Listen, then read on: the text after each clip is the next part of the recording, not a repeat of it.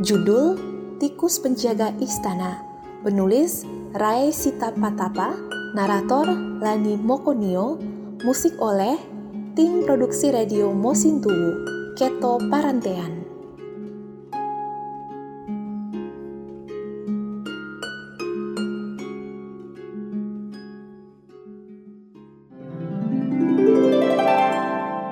Dongeng Anak Tikus Penjaga Istana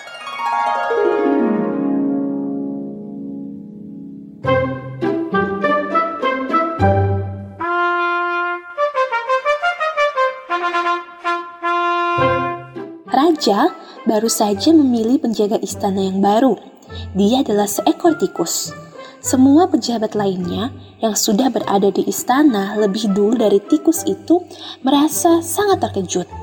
Selain terkejut, sebenarnya mereka juga heran, iri, dan tak menyangka raja bisa mengambil keputusan seperti itu.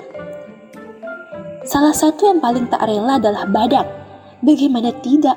Sekian lama bekerja dari bawah sebagai prajurit paling rendah di istana, hingga kini menjadi kepala pasukan, ia harus menyaksikan seekor tikus kecil menjadi pemimpin keamanan istana kerajaan itu. Hari itu adalah hari pelantikan tikus. Tak tanggung-tanggung, raja sendiri yang melantiknya di aula istana. Disaksikan seluruh rakyat kerajaan. Badak menyaksikan semua itu dengan mata memicing. Ia duduk di baris paling belakang tamu-tamu yang hadir. Tikus kecil itu melangkah dengan tegap ke tengah panggung. Kemungkinan besar tubuhnya yang kecil itu tak akan terlihat oleh para tamu yang hadir. Akan tetapi, raja sepertinya sudah memperkirakan hal tersebut. Untuk para tamu, telah disiapkan bangku-bangku tinggi berundak-undak hingga semua yang hadir pada hari pelantikan itu bisa melihat peristiwa pelantikan dengan jelas. Wah, Hebat sekali ya tikus kecil itu, ujar Panda, koki istana yang sudah lama bekerja di sana. Aku masih menduga apa yang akan terjadi hingga sang raja memilihnya. Apa yang sudah tikus itu katakan padanya? Apa yang sudah tikus itu lakukan? Kata kuda. Kelinci paling bersemangat menyaksikan itu. Dia terus-terusan tersenyum dan bertepuk tangan. Dia pasti melakukan sesuatu yang baik. Aku yakin soal itu. Raja tidak mungkin sembarang memilih. Hewan-hewan pengurus istana yang lainnya mengangguk-ngangguk. Akan tetapi, tidak dengan si badak. Aku tidak yakin tikus itu mampu menjalankan tugas dengan baik, kata badak. Ucapan badak langsung membuat teman-temannya serentak menoleh. Kau mau bilang bahwa raja salah mengambil keputusan? Tanya kuda. Badak cuma menggedikan bahu. Bisa saja kan, raja juga bisa berbuat salah. Atau mungkin tikus itu melakukan sesuatu yang jahat hingga raja terpaksa mengangkatnya sebagai penjaga utama istana. Kelinci menatap lekat ke arah badak.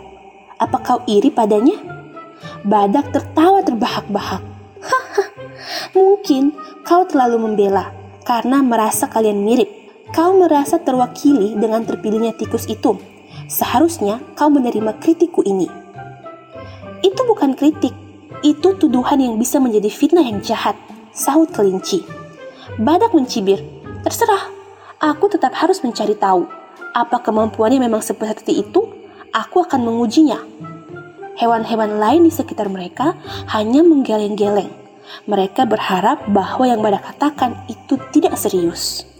Malam itu, tikus kecil mulai bertugas. Ketika tugas semua pengurus istana berakhir, tugas penjaga utama istana baru dimulai. Tikus memimpin pasukannya yang terdiri atas berbagai hewan untuk berjaga di setiap sudut istana. Selain di dalam, mereka juga berjaga hingga di luar istana, yaitu di beberapa bagian halaman hingga ke sisi tembok istana. Mereka memeriksa setiap sudut dan berjalan mondar-mandir untuk mencegah kemungkinan ada penjahat yang menyusup. Setelah memberi perintah pada pasukannya, tikus juga berkeliling dari satu titik ke titik jaga yang lain.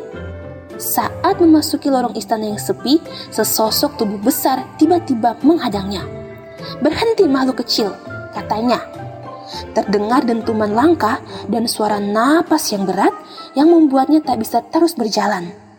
Di sepanjang lorong istana itu sebenarnya ada beberapa jendela.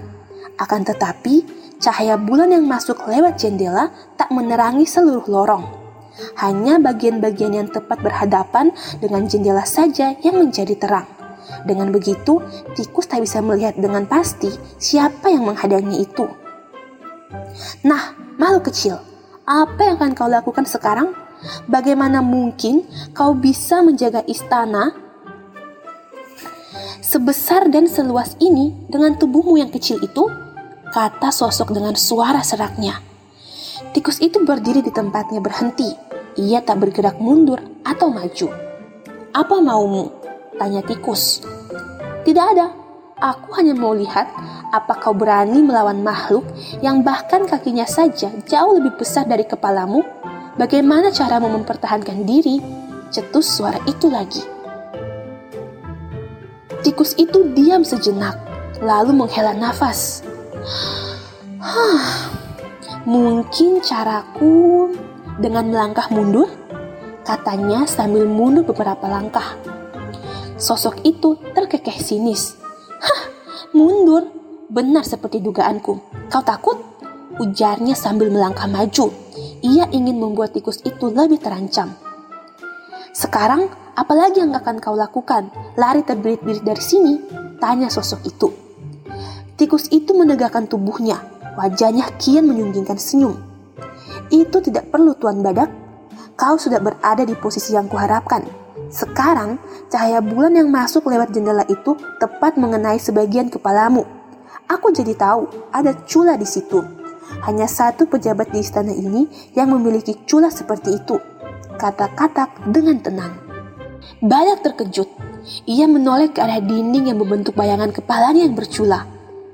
Aku tidak tahu apa yang kau inginkan Tuan Badak, tapi menurutku, keberanian itu tidak harus ditunjukkan lewat kemarahan yang membabi buta, tapi lewat ketenangan berpikir dalam keadaan terdesak. Tegas tikus. Badak menjadi panik, kemudian langsung pergi dari tempat itu. Dalam pikirannya berkecamuk satu hal. Bagaimana jika raja tahu tentang ini? Aku tidak akan melaporkanmu, Tuan Badak. Aku yakin kau hanya ingin mengujiku. Semoga setelah ini kita bisa berteman. Teriak tikus pada badak yang sedang berlari menjauh. Tikus seperti bisa menebak apa yang sedang badak pikirkan.